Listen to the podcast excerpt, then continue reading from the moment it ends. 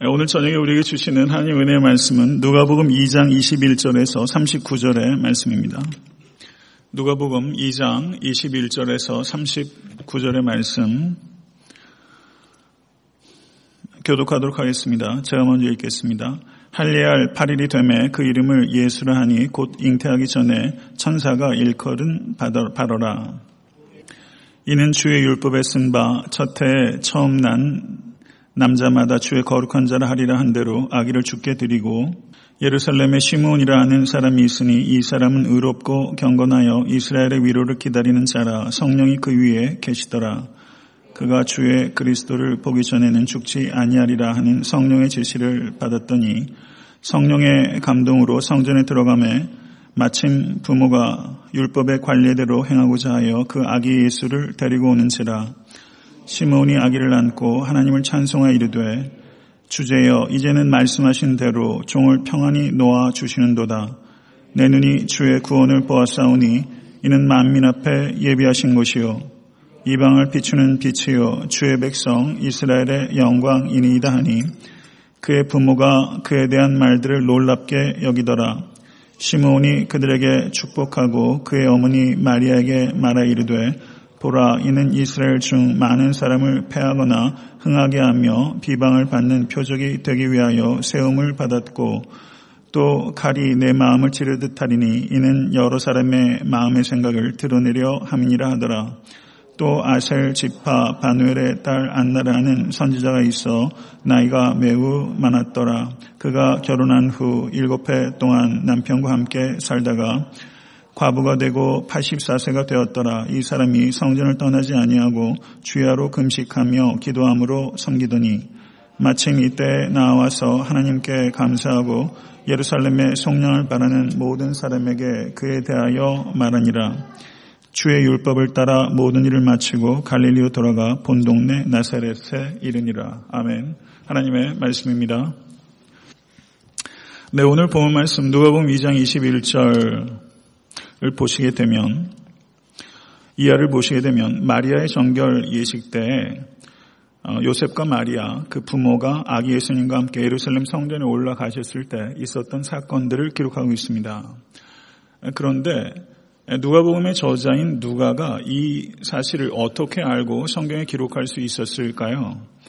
이것을 우리가 좀 생각할 필요가 있다고 봅니다. 사도행전 21장 17절 이하를 보시게 되면 바울이 예루살렘에서 체포가 되어서 로마에 송환되기까지 약 2년 정도의 시간을 팔레스타인에 갇혀 있었다는 것을 알 수가 있습니다. 그때 팔레스타인에 바울이 갇혀 있을 때 바로 누가복음과 사도행전의 저자인 누가가 팔레스타인에 있었습니다. 그렇다면 누가가 누가복음 1장과 2장에 기록되어 있는 이 내용들을 에 대한 자료들을 바울이 감옥에 갇혀 있었을 때 이 누가가 마리아를 만났을 가능성이 매우 높고 마리아를 통해서 이야기를 증언을 듣고 누가복음 1장과 2장을 구성할 수 있는 기초적인 자료를 모았을 것이다. 이렇게 볼 수 있을 것입니다. 사도 바울이 감옥에 갇혀 있을 때 자신의 제자인 누가가 마리아를 통해서 그리고 누가복음의 기초적인 자료를 수집하고 있다는 것을 알고 있었는지는 알 수 없으나 충분한 가능성이 있다고 보여집니다. 여하튼 바울이 로마로 송환되기 전에 약 2년 가까이 팔레스타인에 투옥되어 있는 그 시간 동안에 누가가 누가복음에 기록될 여러 가지 자료들을 그 모을 수 있는 시간이기도 했다는 것은 매우 감격적인 사건이라고 생각됩니다. 성도 여러분, 사도 바울이 로마서 8장 28절에 우리가 알거니와 하나님을 사랑하는 자, 곧 그의 뜻대로 부르심을 입은 자들에게는 모든 것이 합력하여 선을 이루느니라. 아멘. 이 말씀 믿으십니까? 정말 그러하지 않습니까? 사도 바울이 감옥에 갇혀 있는 그 시간에 누가는 누가복음을 기록할 수 있는 자료들을 모았습니다. 사도 바울은 물리적인 감옥에 갇혀 있었습니다. 우리들도 우리를 올가매는 감옥이 있습니다. 우리도 어딘가에 갇혀 있는 일들이 있습니다. 성도 여러분, 무엇인가 나를 제한한다는 것은 사실은 그렇게 썩 유쾌한 일은 아닙니다. 그러나 부득불 살다 보면 무엇인가의 제한을 받습니다. 건강에 문제가 생길 때도 있고 그리고 사업의 어려움을 겪을 때도 있고 자녀 문제라든가 관계의 문제들 겪을 때도 있습니다. 그리고 어, 상식적으로는 잘 이해가 되지 않는 두려움에 사로잡힐 때도 있죠. 모종의 가침이 여러분에게도 있고 제게도 있습니다. 그러나 성도 여러분, 나를 제한하는 그 감옥과 같은 것들이 지금 당장에 나에게는 참 거추장스럽고 불편한 일일 수 있으나 그것이 하나님의 섭리 가운데서는 선한 일을 이루어가는 하나의 필수적인 과정일 수 있다는 것. 이것을 우리는 생각해야 될 필요가 있습니다. 그것이 바로 사도 바울의 2년간의 갇힘과 그런 누가가 자료를 모을 수 있었던 그 인연이 여러분과 저에게 주는 교훈이라고 믿습니다. 작은 일에 일일비하지 마시고 어, 상황을 보지 마시고 하나님의 섭리를 신뢰하실 수 있는 여러분과 제가 될 수 있게 되기를 간절히 축원합니다. 누가 보면 1장을 보시게 되면 어, 사가랴의 노래와 그리고 마리아의 노래가 있었습니다. 그리고 엘리사벳의 증언도 있었습니다. 그리고 누가 보면 2장을 보시게 되면 천사들이 예수 그리스도께서 누구신지 그분이 오셔서 어떤 의미를 가지고 이 땅에 오셨는지에 대해서 천사들이 이야기를 합니다. 그리고 목자들이 등장합니다. 시몬과 안나가 증언합니다. 그리고 2장 마지막 부분을 보면 소년 예수께서 자기 자신에 대해서 증언하는 이야기가 기록되어 있습니다.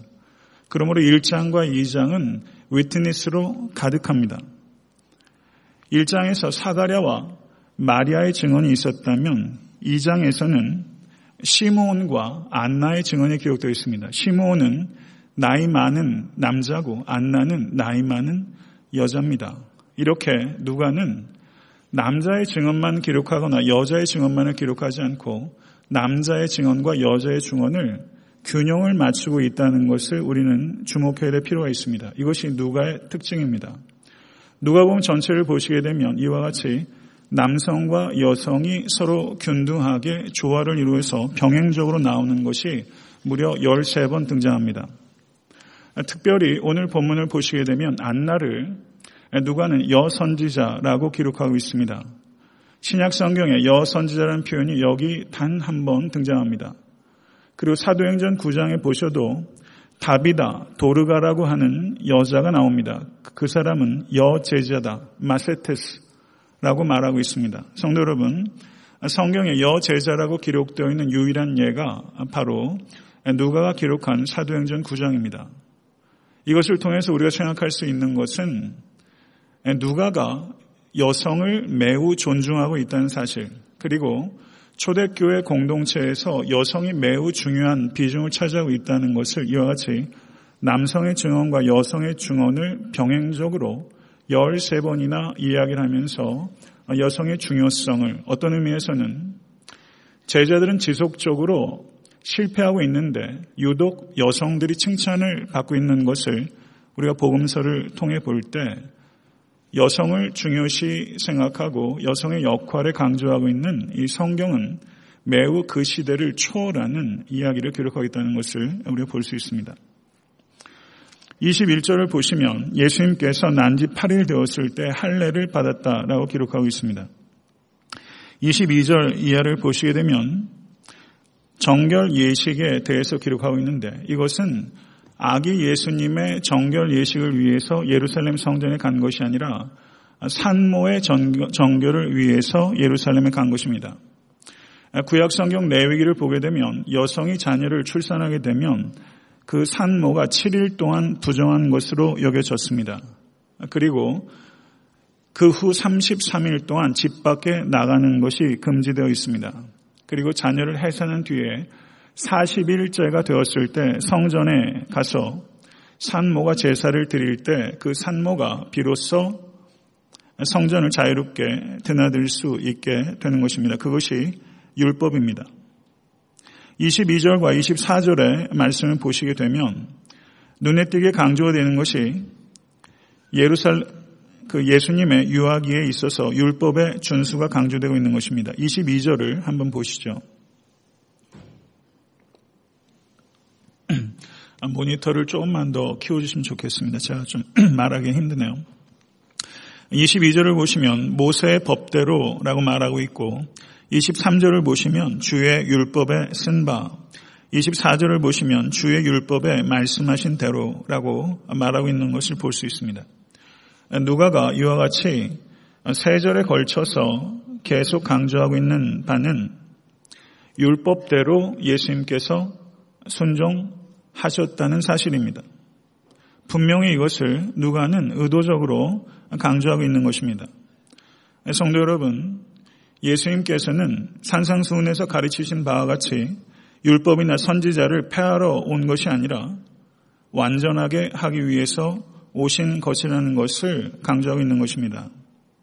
예수님의 삶은 율법의 요구를 순종하시고 그것을 완성시키는 삶이라는 것을 우리에게 예시적으로 보여주는 것입니다. 성도 여러분, 율법은 선한 것입니다. 율법은 하나님께서 우리에게 선물로 주신 것입니다.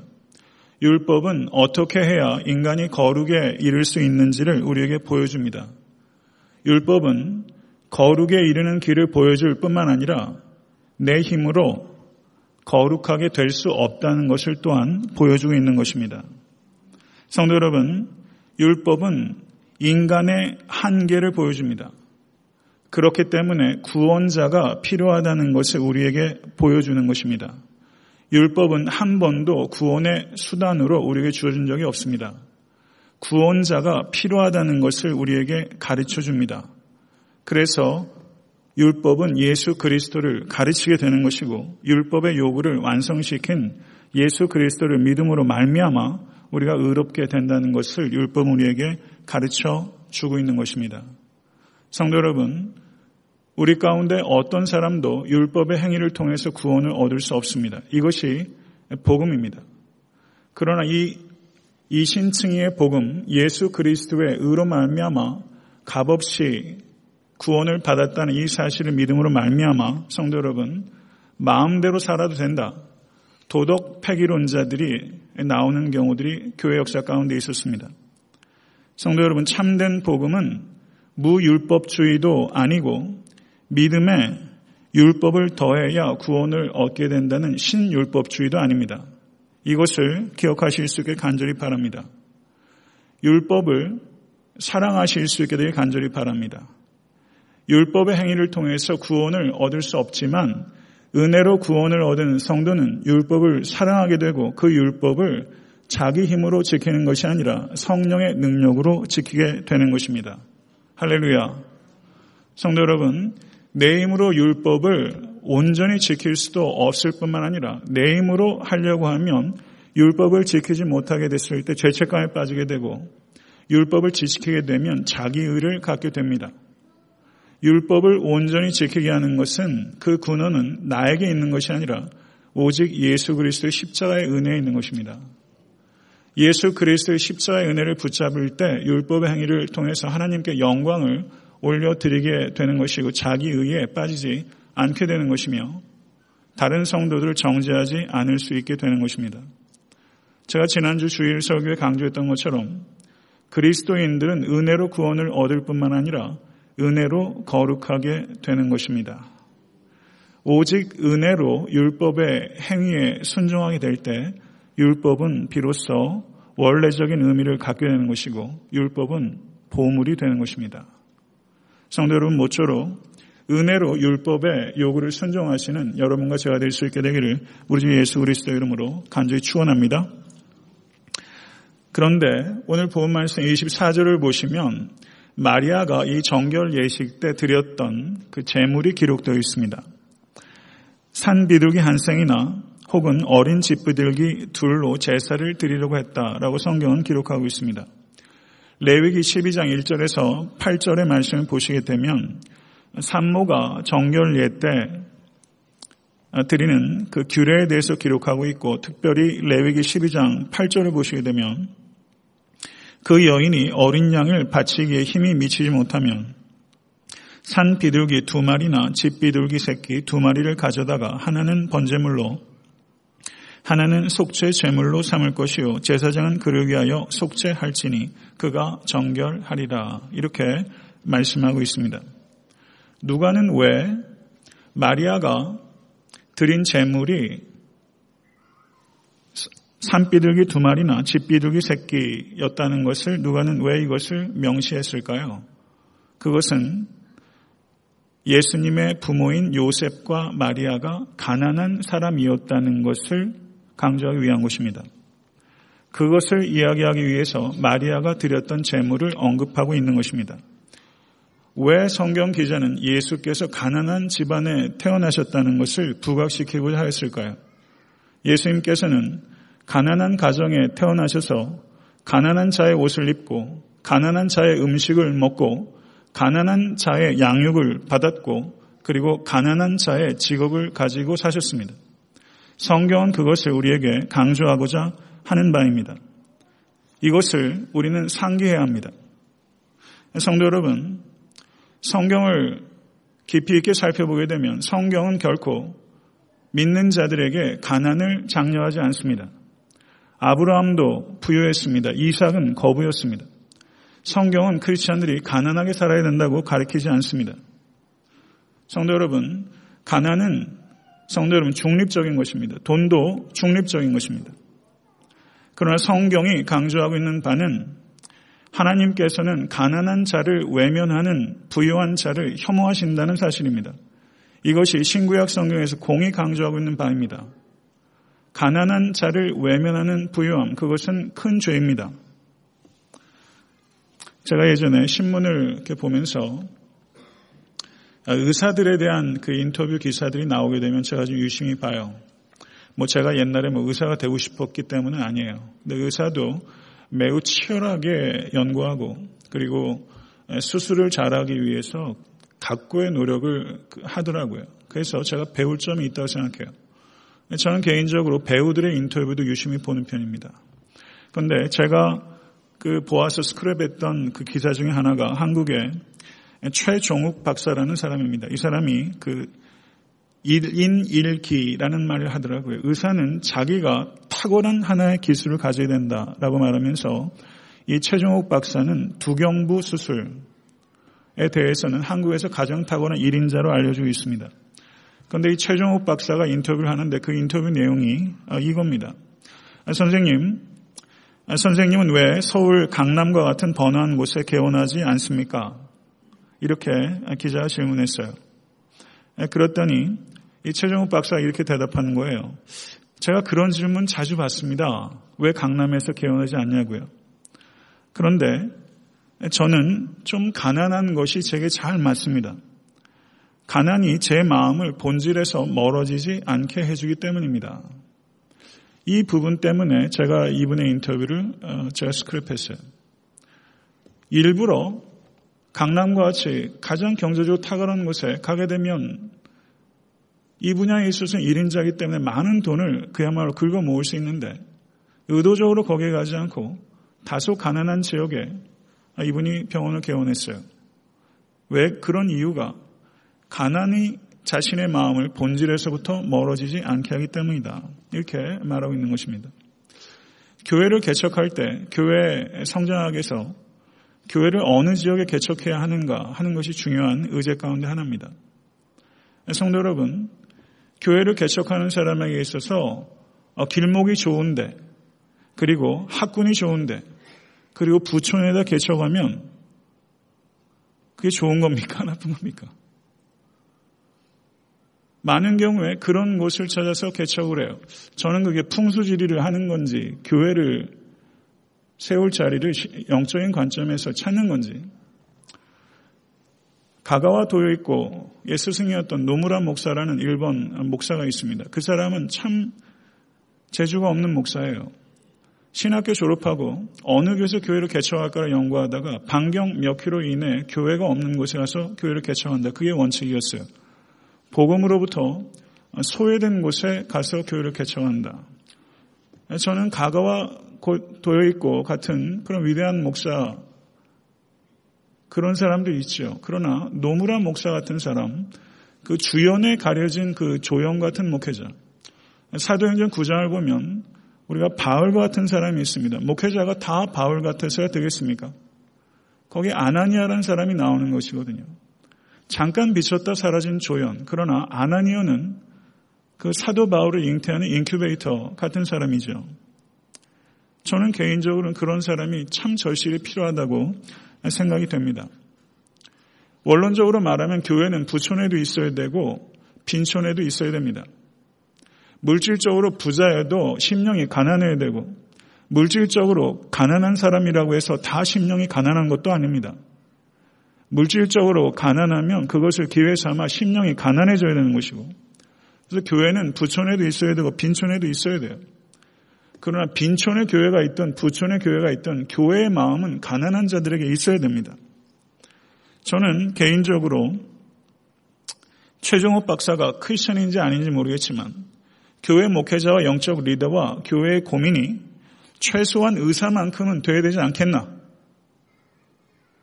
내 몸이 멀어지게 되면 몸이 부한 곳에 있으면 마음도 본질에서부터 이탈할까봐 걱정하는 그래서 의도적으로 다소간의 물질적인 손해를 감수하는 최종욱 박사 정도의 고민을 저는 목회자가 해야 된다고 믿습니다.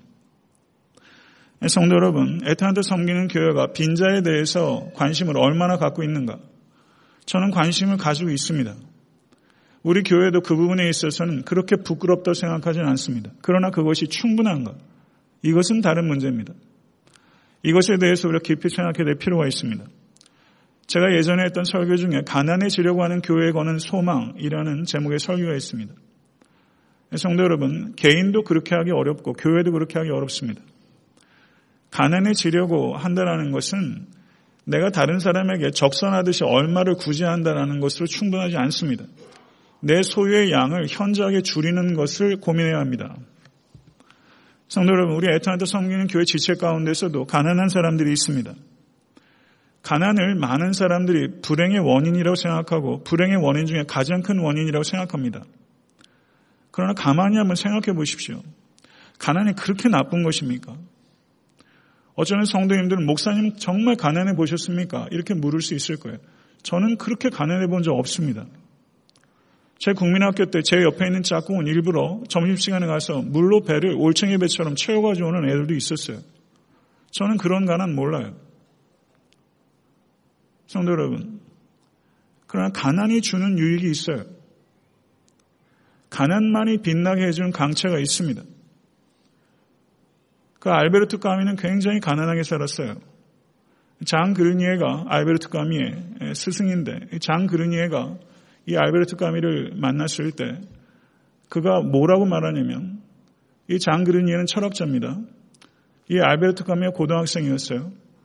근데 학교를 못 오기 때문에 이 알베르트 까미를 찾으러 가서 만났을 때 이 장그르니가 뭐라 그러냐면 자기는 까미의 얼굴에서 가난이 주는 광채를 보았다. 이렇게 기록하고 있어요. 저는 생각해 볼 필요가 있다 생각합니다. 가난이 우리를 노예 삼습니다. 가난, 가난의 노예가 돼요. 그러나 가난만 우리를 다스립니까? 가난의 노예도 있지만 부함의 노예도 있는 것이고 가난의 노예보다 더 무서운 것이 부여의 노예가 되는 것입니다. 이것을 깊이 생각해야 됩니다. 우리가 소유의 양을 늘리는데 얼마나 더 집중하면서 사시려고 하십니까? 죽음이 어떻게 찾아올 줄을 몰라요. 누구에게나 예상치 못하게 찾아오는 단도처럼 꽂힙니다.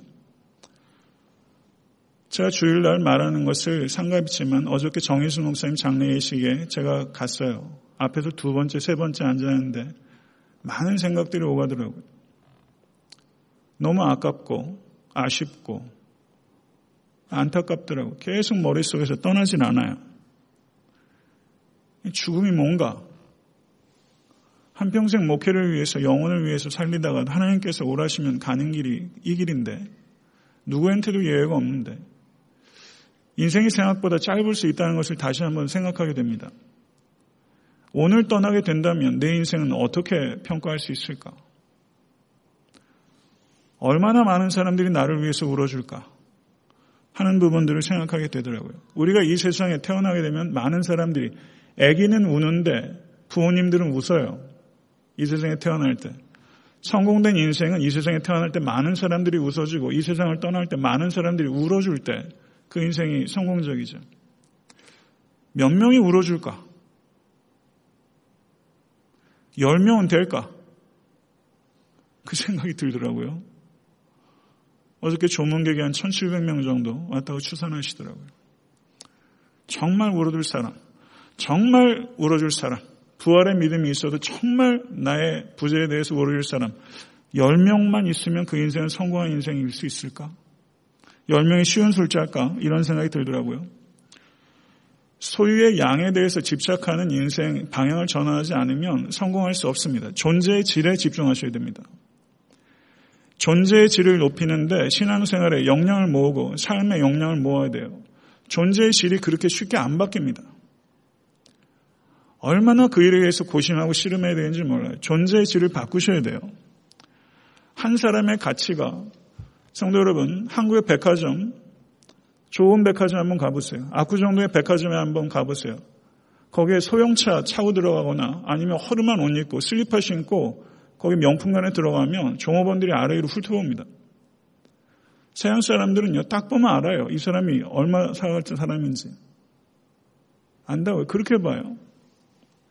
사람의 가치를 그 사람의 소유와 외모로 봅니다. 그런데 진정한 그 사람의 가치는 뭐냐면요. 그 사람에서 돈을 싹 뺐을 때 남는 겁니다. 그 사람이 가지고 있는 소유를 다 뺐을 때 뭐가 남는가? 그게 그 사람의 가치예요. 이 부분에 생각해야 돼. 그게 존재의 가치입니다. 성도 여러분, 저는 여러분들 어카운트에도 맨날 빌빌빌빌 하지 마시고 account에도 돈이 좀 그래도 여유가 있으셨으면 좋겠어요.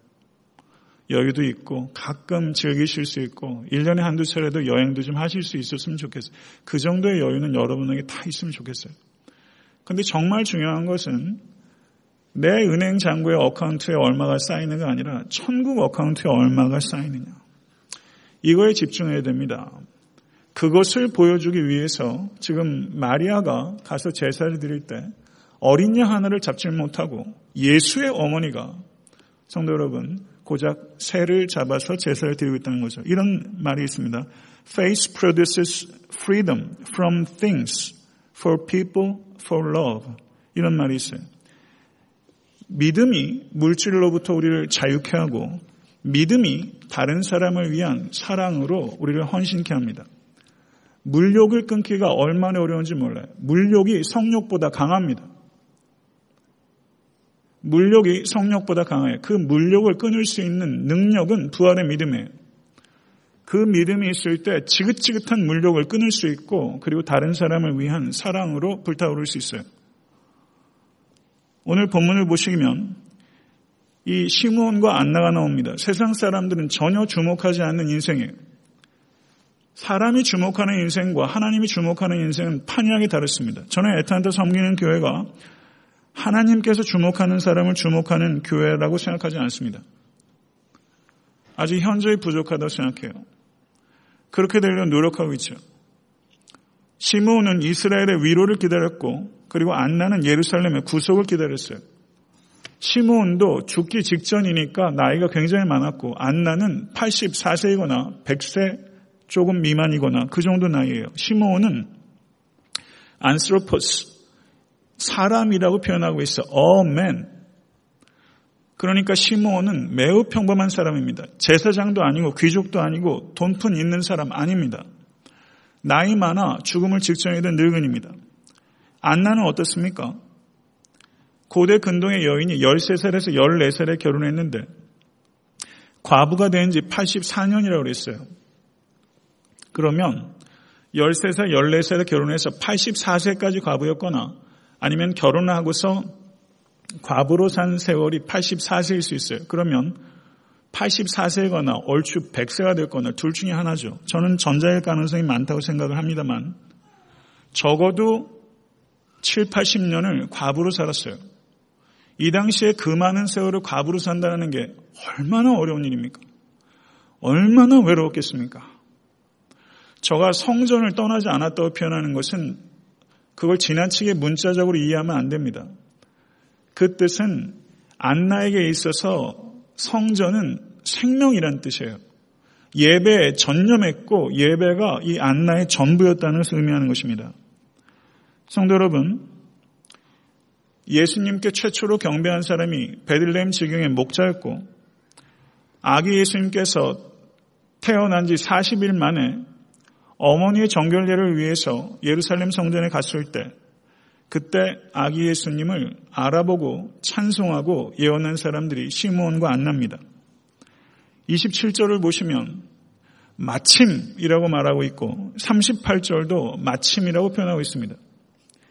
예수님께서 예루살렘 성전에 들어갔을 때 마침 시므온이 있었고 마침 안나가 있었어요. 이 말 자체는 우연이라는 것을 나타내지만 실제 의도하는 바는 우연이 아니라는 것입니다. 필연적이었다는 것입니다.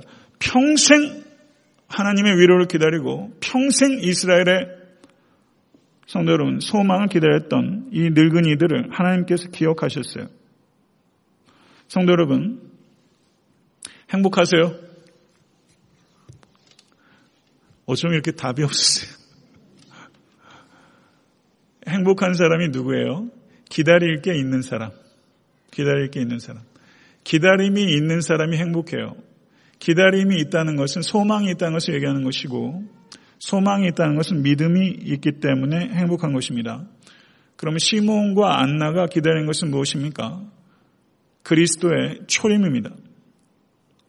우리가 기다리는 것은 무엇입니까? 월급날을 기다리십니까? 제된 날을 기다리십니까? 휴가를 기다리세요?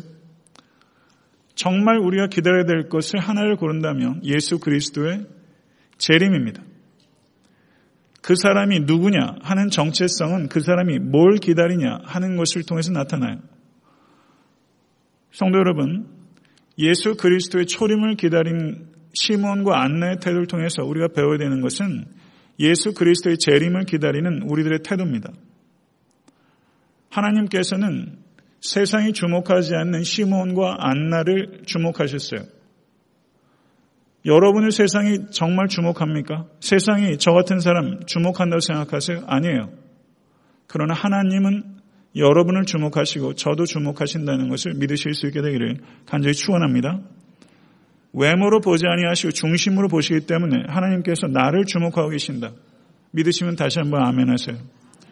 하나님께서 나를 주목하고 계신다. 그게 코람대오의 신앙입니다. 하나님께서 나를 주목하고 계시다는 것을 믿는 사람만이 의롭고 경건하게 살 수 있습니다. 그래서 시므온은 의롭고 경건하게 살 수 있었어요. 종말적인 신앙이 없으면 의롭고 경건하게 살아야 될 이유가 없습니다. 종말론이야말로 크리스찬 윤리의 근거입니다. 죽은 자가 다시 살지 못할 것이면 내일 죽을 터이니 먹고 마시자 하리라. 이게 사도 바울의 말이에요. 부활이 없고 재림이 없으면 우리가 경건하고 의롭게 살아야 될 이유가 없습니다. 성도 여러분, 성경에 의롭다고 표현되어 있는 사람들이 누구인가를 한번 살펴보는 것은 가치 있는 일입니다. 누가 보면 1장을 보시면 사가랴와 엘리세벳이 의롭다라고 표현했고 누가 보면 23장에 아리마대 요셉을 의롭다고 표현했고 사도행전 10장에 고넬료를 의롭다고 표현했습니다. 여러분의 삶이 의롭다라고 표현될 수 있게 되기를 축원합니다. 경건함이란 무엇입니까? 경건함이 무엇인가? 그것은 하나님께 대한 나의 태도가 경건함입니다. 경건함이 사람들에게 보이는 것이 될 때 그것을 위선이라고 하는 것입니다. 하나님께 대한 태도가 경건함입니다. 의롭고 경건한 자, 묘비명에 뭐라고 쓸 것인가, 뭐 그런 프로들도 있잖아요. 어, 의롭고 경건한 자. 이분은 의롭고 경건한 자였습니다. 이게 얼마나 함축적이고 좋은 표현입니까? 저는요, 제가 죽게 되면요, 안 목사가 뭐, 뭐 성교를 열심히 하셨고, 교회를 뭐 10교회, 20교회를 개척했고, 뭐 설교를 잘하셨고, 잘하나요, 제가? 그런 거 말고요. 제 사역에 대한 얘기 말고요. 제 존재에 대해서 얘기했으면 좋겠어요. 경건하고 의로운 사람이었다. 정말 중요한 것은 그 사람의 존재예요. 경건하고 의로운 자, 성도 여러분, 여러분의 삶이 그렇게 요약될 수 있게 간절히 축원합니다. 36절을 보시게 되면 안나를 선지자라고 표현하고 있습니다. 신약 성경에 선지자로 표현되고 있는 유일한 사람이 안나입니다. 성경이 저는 이런 의미에서 기가 막혀요. 아무도 주목하지 않는 사람을 선지자로 표현하고 있어요. 그럼 신구약 성경 전체를 통해서 여자에게 선지자라고 표현되고 있는 경우가 많지 않아요. 출애굽기 15장 20절을 보면 모세의 누이 미리암을 여선지자로 표현합니다. 사사기 4장 4절을 보시면 누가 여선지자로 표현하고 있죠? 드, 드보라.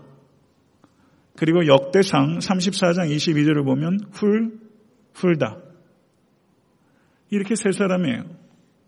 긍정적인 의미에서 여선지로 표현되어 있는 사람은 제가 찾아본 바로는 구약 성경의 세 명입니다. 그리고 신약 성경에 오늘 본문에 나오는 안나예요. 이것을 통해서 우리가 강조하고 있는 말은 성경이 이 안나를 안나에게 뛰어난 영예를 돌리고 있다는 사실을 우리는 보게 됩니다. 안나에게 있어서 예배는 무엇이었을까를 저희도 생각해 봐야 될 필요가 있습니다. 성도님께 예배는 무엇입니까? 안나가 그 오랜 세월 동안 과부로 살면서 삶을 이길 수 있었던 생명줄은 예배입니다. 안나가 그렇게 오래 장수할 수 있었던 비결은 저는 예배에 있었다고 생각이 됩니다. 저는 안나의 예배를 통해서 여러분과 제가 우리의 예배, 지금의 예배가 과연 하나님께 어떠한 것인지를 생각해 볼 수 있게 되기를 바랍니다. 성도 여러분, 여러분과 제가 해야 하는 당위적인 일들, 할 수 있는 가능성의 일들이 많이 있습니다. 그러나 그러한 일들이 아무리 많아도 여러분과 저에게 언제나 항상 가장 중요한 것은 거룩하신 성삼일체 하나님께 예배 드리는 것입니다. 저를 한번 따라 하시죠. 인간은 예배를 통하여 인간이 된다. 이 말 멋있죠? 제 말 아닙니다. 어디에선가 제가 읽고 코트는 얘기해요. 인간은 예배를 통해서 인간이 된다. 인간은 예배를 통해서 성도가 된다. 그게 상식적으로 생각할 수 있는 얘기인데 가만히 생각해 보면 인간은 예배를 통해서 인간이 되는 거예요. 왜냐하면 창조주께서 그렇게 지으셨어요. 성도 여러분, 예배가 부흥의 시작입니다. 예배가 나를 바꾸고 예배가 교회를 바꾸고 예배가 세상을 바꿉니다.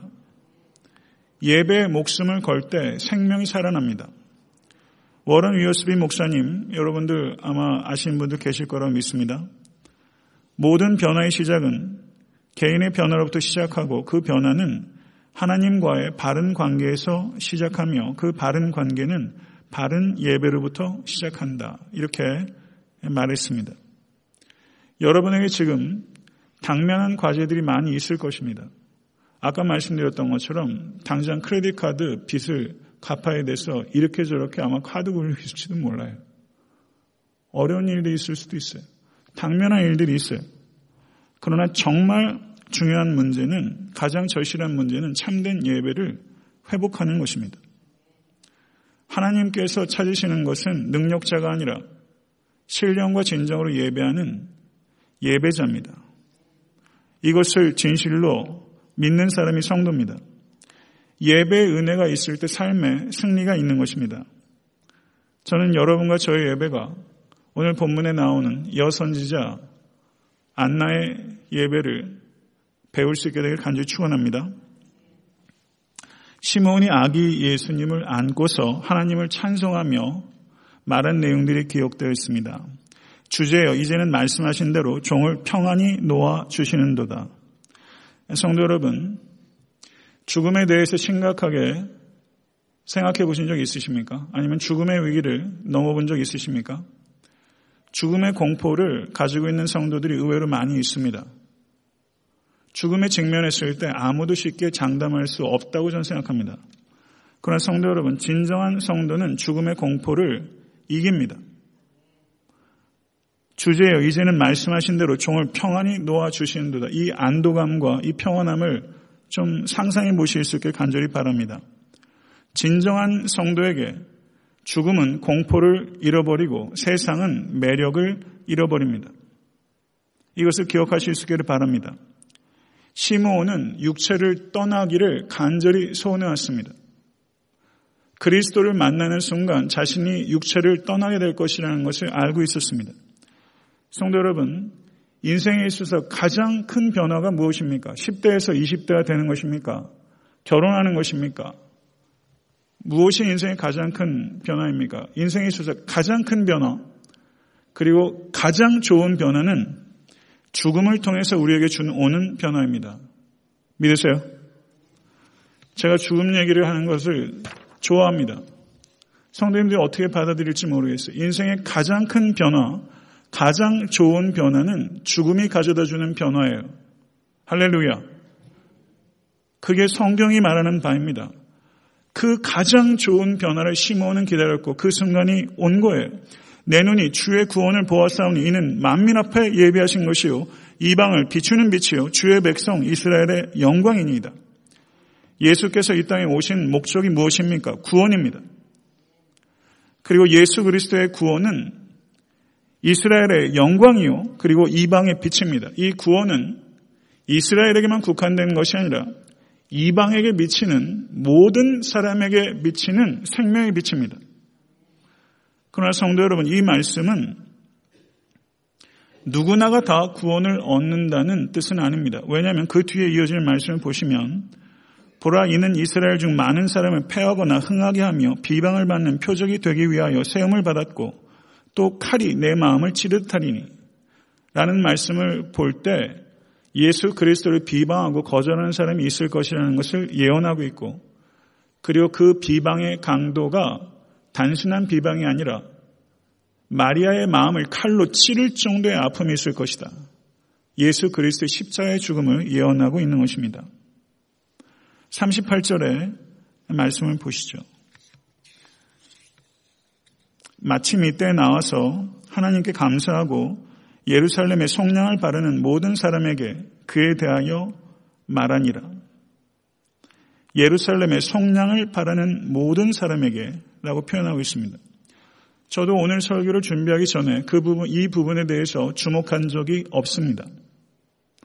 성도 여러분, 예루살렘의 속량을 바라는 사람에게 안나가 무엇을 설교했겠습니까? 시몬이 설교, 설교, 시몬이 이야기했던 것과 동일한 것을 이야기했습니다. 안나는 성령 충만한 사람이었습니다. 그러나 그의 주변에는 사람들이 있었습니다. 예수에 대해서 이야기를 나눌 사람들이 있었습니다. 성도 여러분, 성령 충만한 특징은 연합할 줄 안다는 데 있는 것입니다. 여러분 주변에 이야기, 좋은 소식들을 나눌 사람들과 연합하고 있는가? 그것이 여러분들의 영적 상태를 가늠할 수 있는 매우 중요한 표정이 되는 것을 기억하실 수 있게 되기를 바랍니다. 시몬과 안나가 살던 시대는 시대적으로는 암울한 시대입니다. 일제 시대와 같은 것입니다. 수백 년 동안 이스라엘의 예언이 끊겼고 지배자만 바뀔 뿐 계속해서 바뀌면서 지금 이스라엘 땅이 이방 민족의 지배를 받고 있고 지금은 로마의 지배를 받고 있고 그리고 괴뢰 정권인 헤롯 정권의 지배를 받고 있습니다. 극도로 암울하고 어두운 시대입니다. 그런데 그런 시대에도 시몬과 같은 사람, 안나와 같은 사람, 하나님의 위로를 기다리는 사람이 있었고, 그리고 38절을 보시게 되면 예루살렘의 속량을 바라는 사람들이 있었다는 뜻입니다. 그리고 누가복음 23장을 보셔도 아리마대 요셉을 표현하면서 하나님의 나라를 기다리는 자라라고 말하고 있습니다. 성도 여러분 말씀을 맺겠습니다. 소돔 땅에도 롯이 있었습니다. 아합 때에도 오바디아가 있었습니다. 시드기야 때에도 예레미야가 있었고 바벨론 포로 시기에도 다니엘과 같은 사람이 있었습니다. 우리가 살고 있는 시대는 분명히 매우 어두운 시대입니다. 그러나 우리와 같은 시대에도 시몬과 안나 같은 사람 그리고 예루살렘의 성량을 바라는 많은 사람들이 있습니다. 엘리야가 성도 여러분 갈멜산에서 그 큰 승리를 거둔 후에 저가 극도로 우울증에 빠져서 저 죽기를 하나님 앞에 구하고 있었던 것을 우리가 기억할 수 있을 것입니다. 왜 그런 일이 벌어집니까?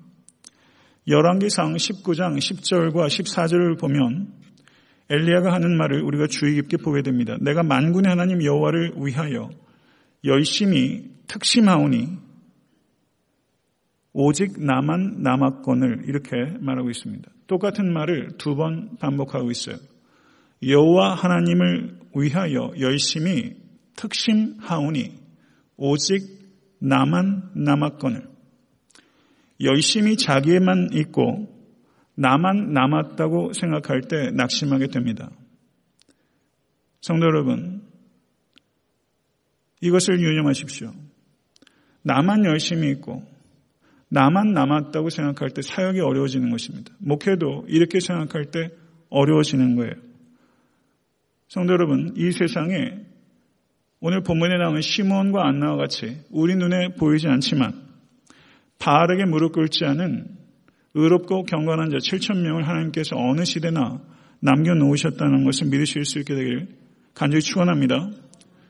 눈에 보이는 게 다가 아니고 눈에 안 보이는 세계가 엄연히 존재하고 있고 성도 여러분 교회가 많이 잘못하고 있지만 성도 여러분 진실된 교회 여전히 많이 있습니다.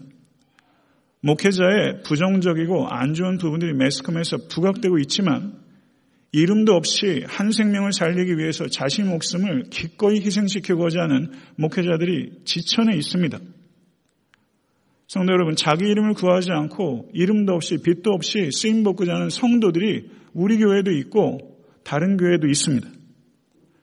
성도 여러분, 우리가 시대 상황을 예단하고 그리고 내 힘으로 뭐든지 할 수 있겠다고 생각하는 건 미숙한 교만이지만 이 시대가 너무나 암울하고 타락했기 때문에 우리는 아무것도 할 수 없고 교회가 너무나 무기력하고 그리고 타락했다라고 지나치게 비약하는 것도 그것도 죄악이에요.